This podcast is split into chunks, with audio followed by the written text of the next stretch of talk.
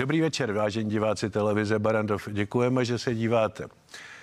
Po včerejší bankovní radě pohrozil guvernér České národní banky Michl, že pokud vláda nebude šetřit a bude dělat tak obrovské deficity jako dosud, bude muset zvyšovat úroky. Premiér Fiala mu rázem odvětil, že co se týče inflace a zdražování, že to je odpovědnost České národní banky, což samozřejmě z ústavy je. Do jaké míry je šťastné, když premiér s guvernérem se vyměňují takhle názory ve veřejném prostoru, o tom si zkusme teď povídat. Dobrý večer, pane Kalousku.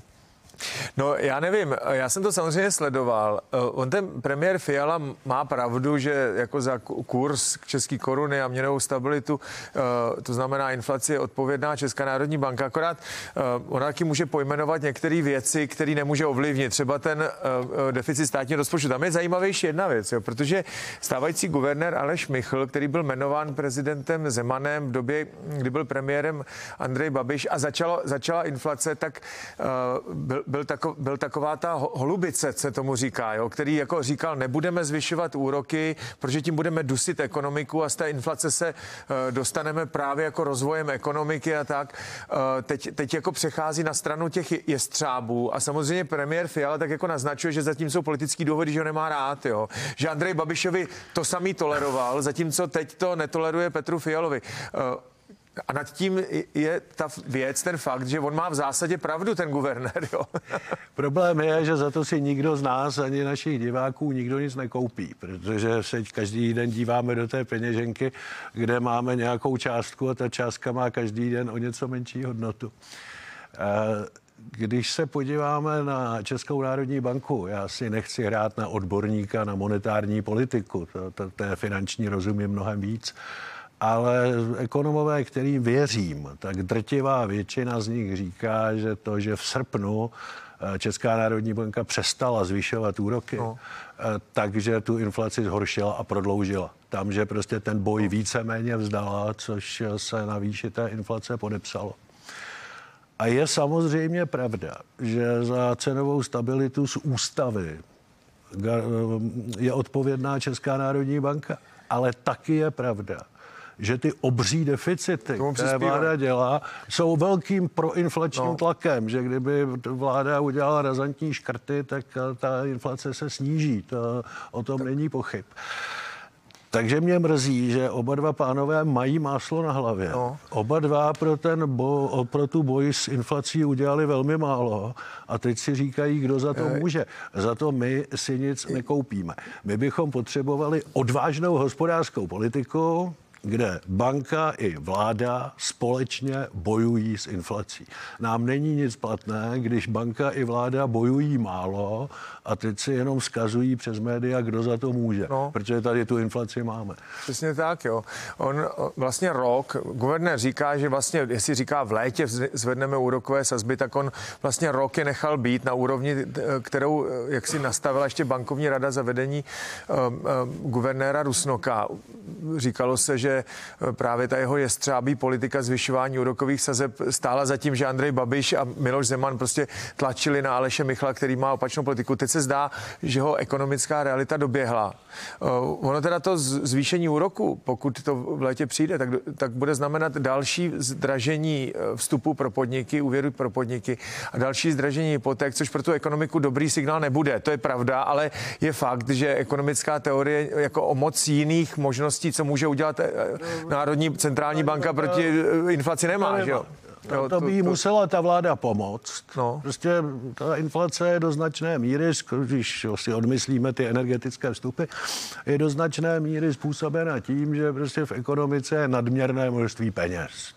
Ty musí být, v tom oběhu jich musí být méně, ta peněžní zásoba musí být menší, což může udělat centrální banka tím, že vyššími úroky je stahuje k sobě No a vláda, že nedělá obrovské deficity a nepumpuje do té ekonomiky no. peníze na dluh. To by měli dělat spolu, měli by to dělat koordinovaně. Určitě by pro ekonomiku a její růst bylo lepší, kdyby vláda dělala restriktivní politiku a banka mohla snížit úroky, no, no, aby, to pomohlo, tak, aby to pomohlo no. podnikatelským subjektům No, v tuhle chvíli si, jsme si podle mého názoru zadělali na to, že tady tu inflaci budeme mít poměrně dlouho, zbytečně, a nebudeme mít skoro žádný růst. A obávám se, že ta odpovědnost je společná, že tu má jak banka, tak vláda. Jak banka, tak vláda. On, my jsme se tady jako minule trošku dotkli Petra Fialy, nebo jsme ho kritizovali za tu kritiku Eurostatu, jo? že teď to nějak jako do, doplňoval, že Eurostat tomu nerozumí, že tam nezohledňuje slevy, které poskytují. Šlo o tu, ten nárůst nebo ty čísla nárůstu cen plynu a elektřiny, který, který pro nás nevyšly dobře. Teď se zase pustil do České národní banky. Já jsem ten projev sledoval, přišlo mě to takový trochu dětinský. Jo? Přišlo mě to jako dětinský, že odkopnu od sebe, Eurostat tomu nerozumí, za inflaci může Česká národní banka, přičemž se tady zapomíná, že ten státní deficit, teď je opravdu, já jsem někdy četl 1% HDP měsíčně, je, je ten... Je ten 0,8. Nebo 0,8, je to 0,8. Což je opravdu průšvih, jo. Eh, aby jsme na to nezapomněli, že prostě ten deficit státního rozpočtu teď, který e, zažíváme, teď je to 200 miliard korun za první kvartál, je, jako opravdu průšvih. Je to, je to obrovský. Ono se to... Ne, první kvartál, první čtyři měsíce, pardon. První čtyři měsíce. Takový nikdy nebyl a opravdu je to průšvih. A když jsme u té inflace, tak je to prostě významný inflační tlak. No. To má prostě ten guvernér pravdu. Ta vláda topí té inflaci pod kotel. Proto mě mrzí, že premiér Eh, který tu inflaci živí, říká, já za to nemůžu, za to může on. Eh, on samozřejmě také za hodně může, ale místo toho, aby se to společně pokusili napravit co nejrychleji, tak si teď vyměňují poznámky, kdo za to může víc. Yes, za, to si, za to si nic nekoupíme. Já, já vím, ale teď jsem jako četl uh, rozhovor Andreje Babiše včera večer, vyšel hmm. na iDnesu rozhovor Andreje Babiše, který říká takovou tu svoji zavídaje státu může vláda, protože nechce snížit platy politiku a takový tyhle ty de, pol, polodemagogický jako řeči. A vedle toho zase slyším Petra Fialu, který říká, nebudeme zvyšovat daně a chceme, chceme nedeficitní rozpoč, uh, hospodaření a nebudeme dělat škrty. Obojí dvojí je prostě nesmysl. No, my, jo, to... ten, ten deficit za ty první čtyři měsíce je opravdu hrozivý. Já když se tak podívám, jak předpokládám ten další vývoj, tak ono se to v té druhé části roku trochu zlepší protože e, e, přijdou nějaké mimořádné příjmy, ať už to budou dividendy Česu nebo ono windfall tax, kterou teda zaplatí převážně Čes, ty banky zaplatí velmi, velmi málo. Já bych si tak typl, že ten deficit 295 miliard, který vláda má schválený, že se vejde do výdajů, úplně nenaplní příjmy, no. které jí tam chybí. Některé si tam upřímně řečeno spíš vymyslela, než, než, než převzala z reality. Takže eh, pokud se pokusí trochu něco seškrtat ještě na výdajové straně, aby neutratila všechno, tak já si, já si typnu. Jo. Já no. si troufnu typnout, že to skončí, že ten deficit skončí ne 295, ale 330 miliard, což je samozřejmě strašně. Já jsem četl teď odhad od nějakého hlavního ekonoma jedné z bank, nebudu jmenovat, a ten říkal 335, tak se sadíme o pivo a já říkám 360. Dobře, já říkám 330, vy 360 a kdo bude tomu číslu blíž, tak platí tak, pivo. Tak platí pivo, akorát každopádně je to průšvih. Každob, no, tak on průšvih je i těch 295. No, to no. jsou prostě naprosto ne, nepředstavitelná čísla. Vemte si jenom, že z těch 300 miliard, eh, z jedné miliardy, eh, budeme každý rok platit 50 milionů úroků. Ze 100 miliard budeme platit 5 miliard úroků. No. Takže jenom z těch 300 miliard zaplatíme 15 miliard úroků každý rok. 15 miliard to je skoro částka, kterou vynakládá český stát na péče o svoji kulturu a památky. No. To budeme platit každý rok z těch 300 miliard. Jako úroky. A nás čeká v tom roce 25, že budeme z těch úroků platit tak kolem těch 100 miliard ročně který prostě budeme každý rok muset zaplatit těm, který těm věřitelům. Uh, tak, uh, Něco pozitivního jsme viděli na minulém týdnu, protože my ty, ty, tyhle rozhovory děláme v podstatě o události vždycky toho týdne, ne, ne, nevěnujeme tak se těm jako velkým má, tématům. Zůstaneme u rozpočtu, no. pozitivní je, že premiér slibuje, ta vláda slibuje, že v polovině května dají na stůl nějaký ten konsolidační. To má být příští týden, 11. května, říká, že to nějak jako zveřejní. No. Takže no. pořád je šance věřit tomu, že ten konsolidační balíček bude mít smysl. Ta diskuze o něm tedy nezbuzuje velkou důvěru, ale konec dobrý, všechno dobré, třeba to dobře dopadne. Takže eh, předložili na stůl něco, co bude mít smysl, co opravdu bude snižovat ten deficit každý rok o 1% HDP, eh, tak nic není ztraceno sice zaplatíme každý rok úplně zbytečné úroky, které jsme platit nemuseli, ale je možné vrátit se na trajektorii udržitelných rozpočtů. Ale musí mít ta vláda do toho odvahu říznout mnohem víc, než je těch 70. Já, já nevím, jaký od toho máte očekávání? 11. května, to, to říkali včera, nevím přesně, který, který minister to říkal, 11. května to má být na stole, takže 11. května bychom to měli vědět. Já, eh, jaký od toho máte očekávání? Bude to znamenat znamenat tohle, co říkáte, jako dálnici ke zdraví, ke zdraví veřejných financí, nebo ke zdraví, k ozdravení veřejných financí, nebo to bude vlastně jenom takový uh, výkřik, že tam bude pár věcí k typu snížení valorizace a jinak nic moc? Tak nezbývá než doufat. To znamená, nedělám si veliké iluze, nedělám si veliké iluze, ale snad, snad to prostě bude, bude aspoň něco že, že se tam zlomí ty trendy toho dynam, dynamického nárůstu, toho zadlužování. Uh, uvidíme. Uh, nejsem rád, že to určitě nebude příliš kopírovat a doporučení Národní ekonomické rady. No. Tam je byla spousta věcí, které se té vládě nelíbila, tak si do toho ty strany vkládaly vlastní lidovou tvořivost, takže to bude významná alternativa vůči tomu, co navrhli ekonomičtí experti a nemyslím si, že to bude alternativa lepší. Hmm. Ale dejme tomu, že to bude něco, co skutečně začne ty rozpočty uzdravovat. Velmi bych si to přál, řekněme, že, že si to spíš přeju, než že tomu věřím. No. A druhá věc je samozřejmě, že to ta vláda bude muset rychle přepsat do legislativní podoby. To může stihnout tak do konce června. No. A v létě to předloží do poslanecké sněmovny a tam bude strašně záležet na přístupu opozice, protože opozice, která vládu kritizuje, my dva můžeme si dovolit vládu kritizovat, protože jsme nikdy nedělali to strašné zadlužování, co dělal Andrej Babiš. Ale eh, já nechápu, jak si může Alena Šilerová a Andrej Babiš dovolit vládu kritizovat za zadlužování když tu bránu k těm dluhům otevřeli to, oni. To je pravda. Eh, a... Jako začalo to za Andreje Babiše a Aleny Šilerovi, ale tady si troufnu říci, no jo, ale uh, ono to pokračuje. To znamená, eh, to, to, to, že jsem to způsobil, neznamená, že budu navždy mlčet. Jo. Samozřejmě, to, to, ale jako, to, že jsem to... že jsem to začal, neznamená, že budu to, navždy to, mlčet. Jo. Samozřejmě, ale to, že jsem to způsobil, by mělo znamenat, že budu pomáhat to, rozlika, to rozlité mléko utřít, no. uklidit. Nebo zatím jakýkoliv nesmělý pokus té vlády udělat nějaký úsporný krok nebo brzdící krok zadlužování, ta opozice naprosto nemilosrdně torpédovala. Bez snahy jakkoliv se domluvit, prostě torpédovala, blokovala. Vzpomeňte si na, na ty Andrej Babiš ale má jako... A já se obávám, že úplně stejně bude přistupovat k tomu konsolidačnímu balíčku. No tak lze, lze to očekávat nejenom z věcných důvodů, ale čistě z opozičních důvodů, že prostě nebudou, bez ohledu na to, co e, jako vláda říká, tak je prostě nepodpoří. Lze to očekávat, ale asi to nějakým způsobem projde. Mě spíš znervozňuje jedna věc. Jo. E, já jsem četl vyjádření e, Mariana Jurečky, který dal takový zmatený vyjádření, jsem to přesně nepochopil, k otázce zvyšování daní. Jo. On říkal, ano, uznáváme, koalice spolu nechtěla zvyšovat daně, ale podnikům jsme hodně pomohli v průběhu covidu, no, no tak by nám to měli vrátit formou zvýšený daní, což byl takový otevřený vrátka. Pak jsem slyšel Piráty, kteří říkali, že mají plán na 160 miliard korun úspor.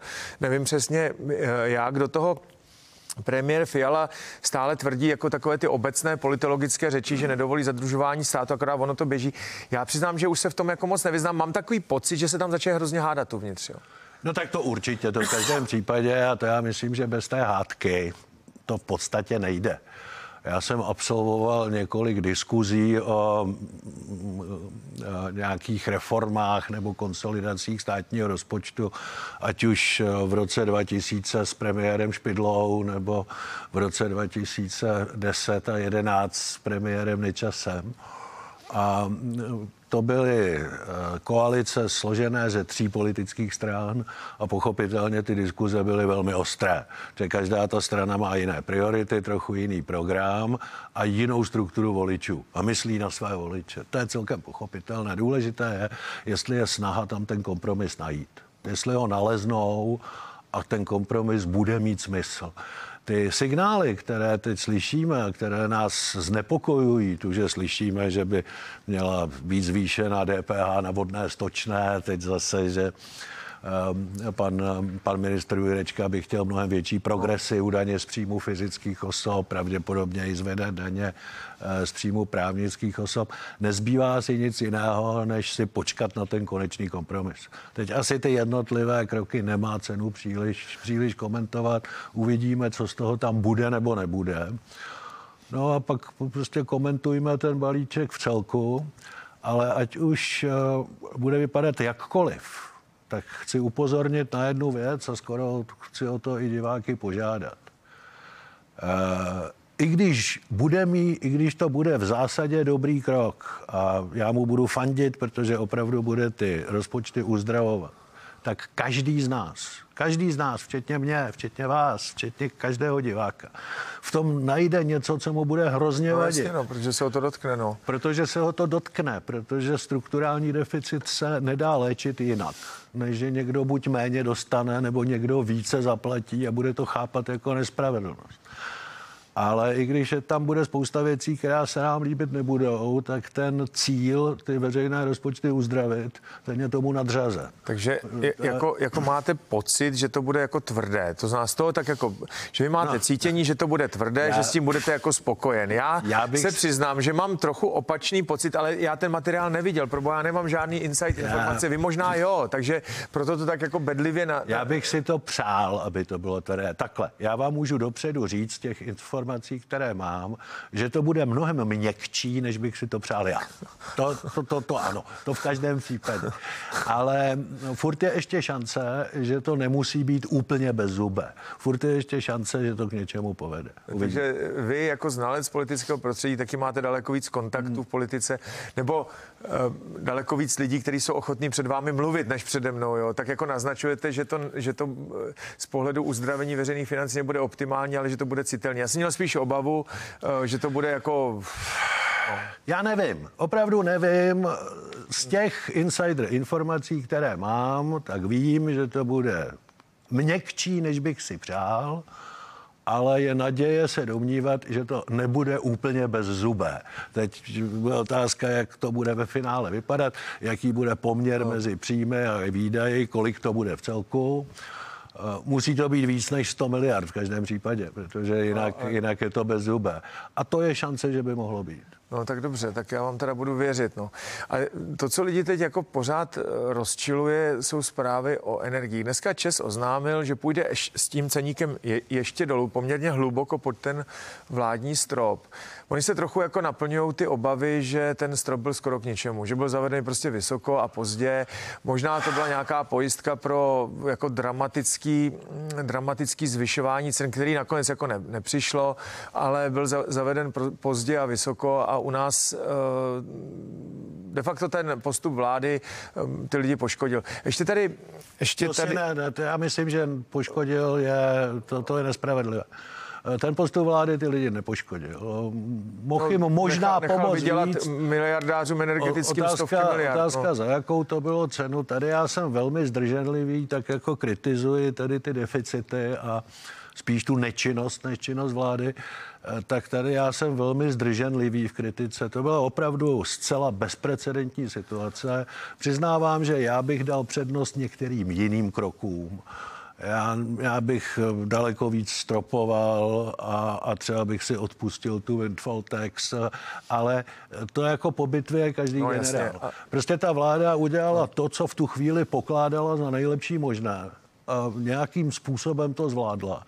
Smysme se s tím, že už nikdy nebudeme platit tak nízké ceny energií. Je to jako jasný, to jsme si tady řekli. Jde o to, jak jsme, jako zvýšení těch cen energií prostě bylo, je, je realitou, zpátky už se to prostě nevrátí, teď šlo jenom o tu otázku, jestli uh, vláda mohla jako ten trh trošičku regulovat, jo, jestli to nemohlo trošičku víc být, být méně bolestné, no, to je jako všechno, lidi to pořád řeší, přiznám se, že uh, do, dobíhají další a další já, smlouvy za Já chápu, že když vám veslaném, když vyděláváte 30 tisíc měsíčně a přijde vám doplatek na 70 tisíc, tak, tak, o, o tom mluvím, tak protože... To řešíte, těch lidí je mi líto, ale to je zase otázka, jak s nima komunikoval jejich operátor, jejich dodavatel, jak je na to dopředu upozornil. Ne úplně za všechno je možné vidět vládu. To, to v tomhle ne. případě opravdu ne. No, no.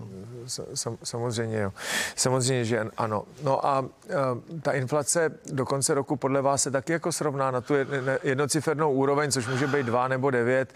Uh, ono to zatím nějak zvlášť neklesá. Jo. Podle toho uh, Eurostatu máme zhruba dvojnásobnou inflaci než jako země eurozóny, což už je jako dramatický, to je jako taky průšvih. Jo. Já to... mám obavu velkou, že inflace sice klesne do konce roku na nějaké ty jednociferné eh, čísla, jednociferná čísla, ale že tu s námi bude dlouho neúnosně vysoká.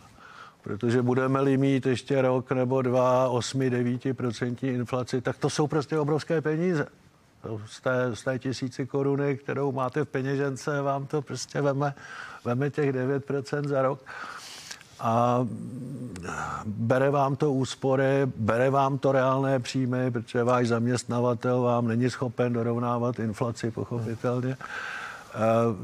Prostě no. myslím, že jsme promarnili čas. A tady se vrátím k oběm dvěma těm klíčovým institucím, že jak banka, tak vláda hmm. promarnili čas, kdy mohli tu dobu té nepřiměřeně vysoké inflace zkrátit. Oh. Tady je nejdůležitější, aby to odeznělo co nejdříve. A ono, obávám se, že to tady s námi bude dlouho. Můžu úplně neorganicky nadhodit další téma. Teď vy jste začínal, máte právo nadazovat no. témata. Já se neorganicky jste řekl, eh, trvá to nepřiměřeně dlouho. Eh, konflikt na Ukrajině, ta válka na Ukrajině. Eh, je, to, je to opravdu už strašně dlouhý. Teď jsme slyšeli přímo od našeho prezidenta, který, který tam byl a je bývalý náčelník generálního štábu, to znamená vojenství, rozumí, jo, na rozdíl od ostatních politiků, který, kteří papouškují něco, co vojáci říkají, tak ty jeho slova po návštěvě Ukrajiny nebyly moc jako uh, optimistický. On říkal, že Ukrajina opravdu trpí kritickým nedostatkem munice, opravdu Rusové vypálí pětkrát více Eh, munice než Ukrajinci, kteří prostě musí eh, šetřit. A z těch slov jsem ne, neměl jako optimistický pohled. Jemu věřím, protože je to prostě voják, který on prošel... Ještě, to má určitě pravdu. On taky řekl, že bude apelovat na spojence, aby dodávali uh, Ukrajině víc munice. Tady je teď otázka, jestli mají z čeho. Právě, jestli se to dá vyrobit, jestli, jestli ty sklady už se ne... ne... Jestli mají z čeho, protože no. mám pocit, že armády už mají ty sklady vyprázdněné na svůj kritickou mez. Každá armáda si musí nechat prostě nějakou kapacitu na několik dní boje. Já nejsem vojenský odborník. No jasně, my, my jsme jenom jako političtí komentátoři, jo, Petr Pavel tomu rozumí na rozdíl od nás. Jo. Nemůžete mít prostě prázdné sklady sám, musíte mít nějaké sklady pro to, abyste mohl bojovat sám, abyste zajistil obrany no. schopnost svého státu. A je otázka, jestli ty výrobní kapacity, které v Evropě jsou, jsou schopny plynule zásobovat tu strašlivou spotřebu. To, to já nevím, že jo, mám jenom a, obavy, jo. A já mám obavy, že ne. Já, má, já mám obavy, že ne, že by se muselo z části přejít na, na válečnou výrobu, což samozřejmě se žádné zemi, které neválčí, nechce přejít na válečnou výrobu.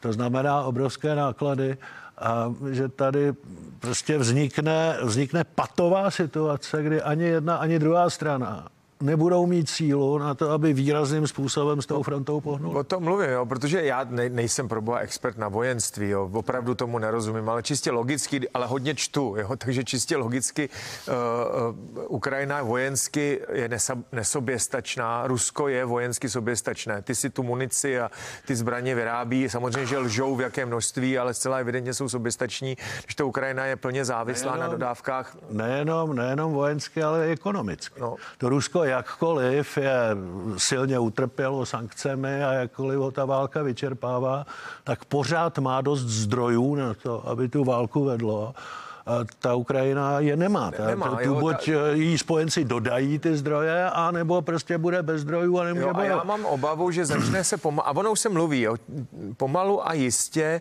mluvit o tom, že to pevné spojenectví spojenců, zejména to ekonomické a zbrojní, začne být, uh, začne mít trhliny. Já ne, nechci říkat kdo a jak, ale začíná se mluvit o tom, že by si měli k tomu jednacímu stolu uh, sednout, což je jako logické vyústění. Každá, uh, každá uh, válka jednou skončí. Akorát je otázka, kdy a za jakých podmínek. A ten tlak na Ukrajinu, aby prostě zapomněla na totální vítězství, jako začíná stoupat. Jo. Tak každý z nás si samozřejmě přeje, aby to skončilo co nejdříve. Už jenom proto, že tam prostě každý den umírají lidé a každý den tam umírají nevinní lidé a velmi často děti, což určitě všichni špatně neseme. Na druhou stranu pro země, jako jsme my, jako je Polsko, jako jsou pobaltské státy, tak je prostě existenčně důležité, aby z toho míru nevyšel Vladimír Putin jako no, vítěz, no, jasně, no. protože eh, když z toho vyjde posílen jako vítěz, tak dojde jenom k přestávce a pak bude pokračovat. A my jsme na jídelním lísku. Pro nás je existenční záležitostí, jsem o tom hluboce přesvědčen aby, aby to se to neuzavřelo tak, že on bude vítěz. Ale ona, ona teď, ta, ta současnost, což znamená už rok, skoro roka půl nebo roka čtyři měsíce, roka tři měsíce po začátku války nám dává za pravdu, že jsme byli od začátku, aspoň my dva jsme byli od začátku zarytí nepřátelé Ruska a zarytí podporovatele Ukrajiny nebo spravedlnosti. Ono nám to dává za pravdu, protože to Rusko je trvanlivé, vytrvalé, eh, je schopné zabezpečovat tu frontovou linii a my bychom byli další. No, to, to, to, to, oni by se tím, oni by se tím jako nezastavili. Ani netají, a možná už jsme si to teď konečně uvědomili, když to ruské, vidíme. Že, ruské že... impérium mělo kdysi své hranice na Šumavě no. a chtělo by je tam mít zase. Říkal se, Říkal se kdysi takový eh, nepěkný vtip, kde má Rusko hranice. A odpověď byla, kde chce. a, kde zrovna a, a Václav, a Václav, Václav Havel říkal zcela otevřeně, že hlavní problém Ruska je, že si není úplně jisté, kde má svoje hranice. Kde, kde končí. A eh, určitě nikdo z nás nestojí o to, no. aby ty hranice se ocitly někde na našem, na našem území. Eh, takže říkám, pro nás je ten konflikt v našem případě, v našem případě opravdu platí, že ty Ukrajinci bojují za nás. No jasně. Eh, na druhou stranu A... už rozumím tomu, že úplně jinak to chápe Francouz, úplně jinak to, to chápe, daleko. úplně jinak to chápe Itál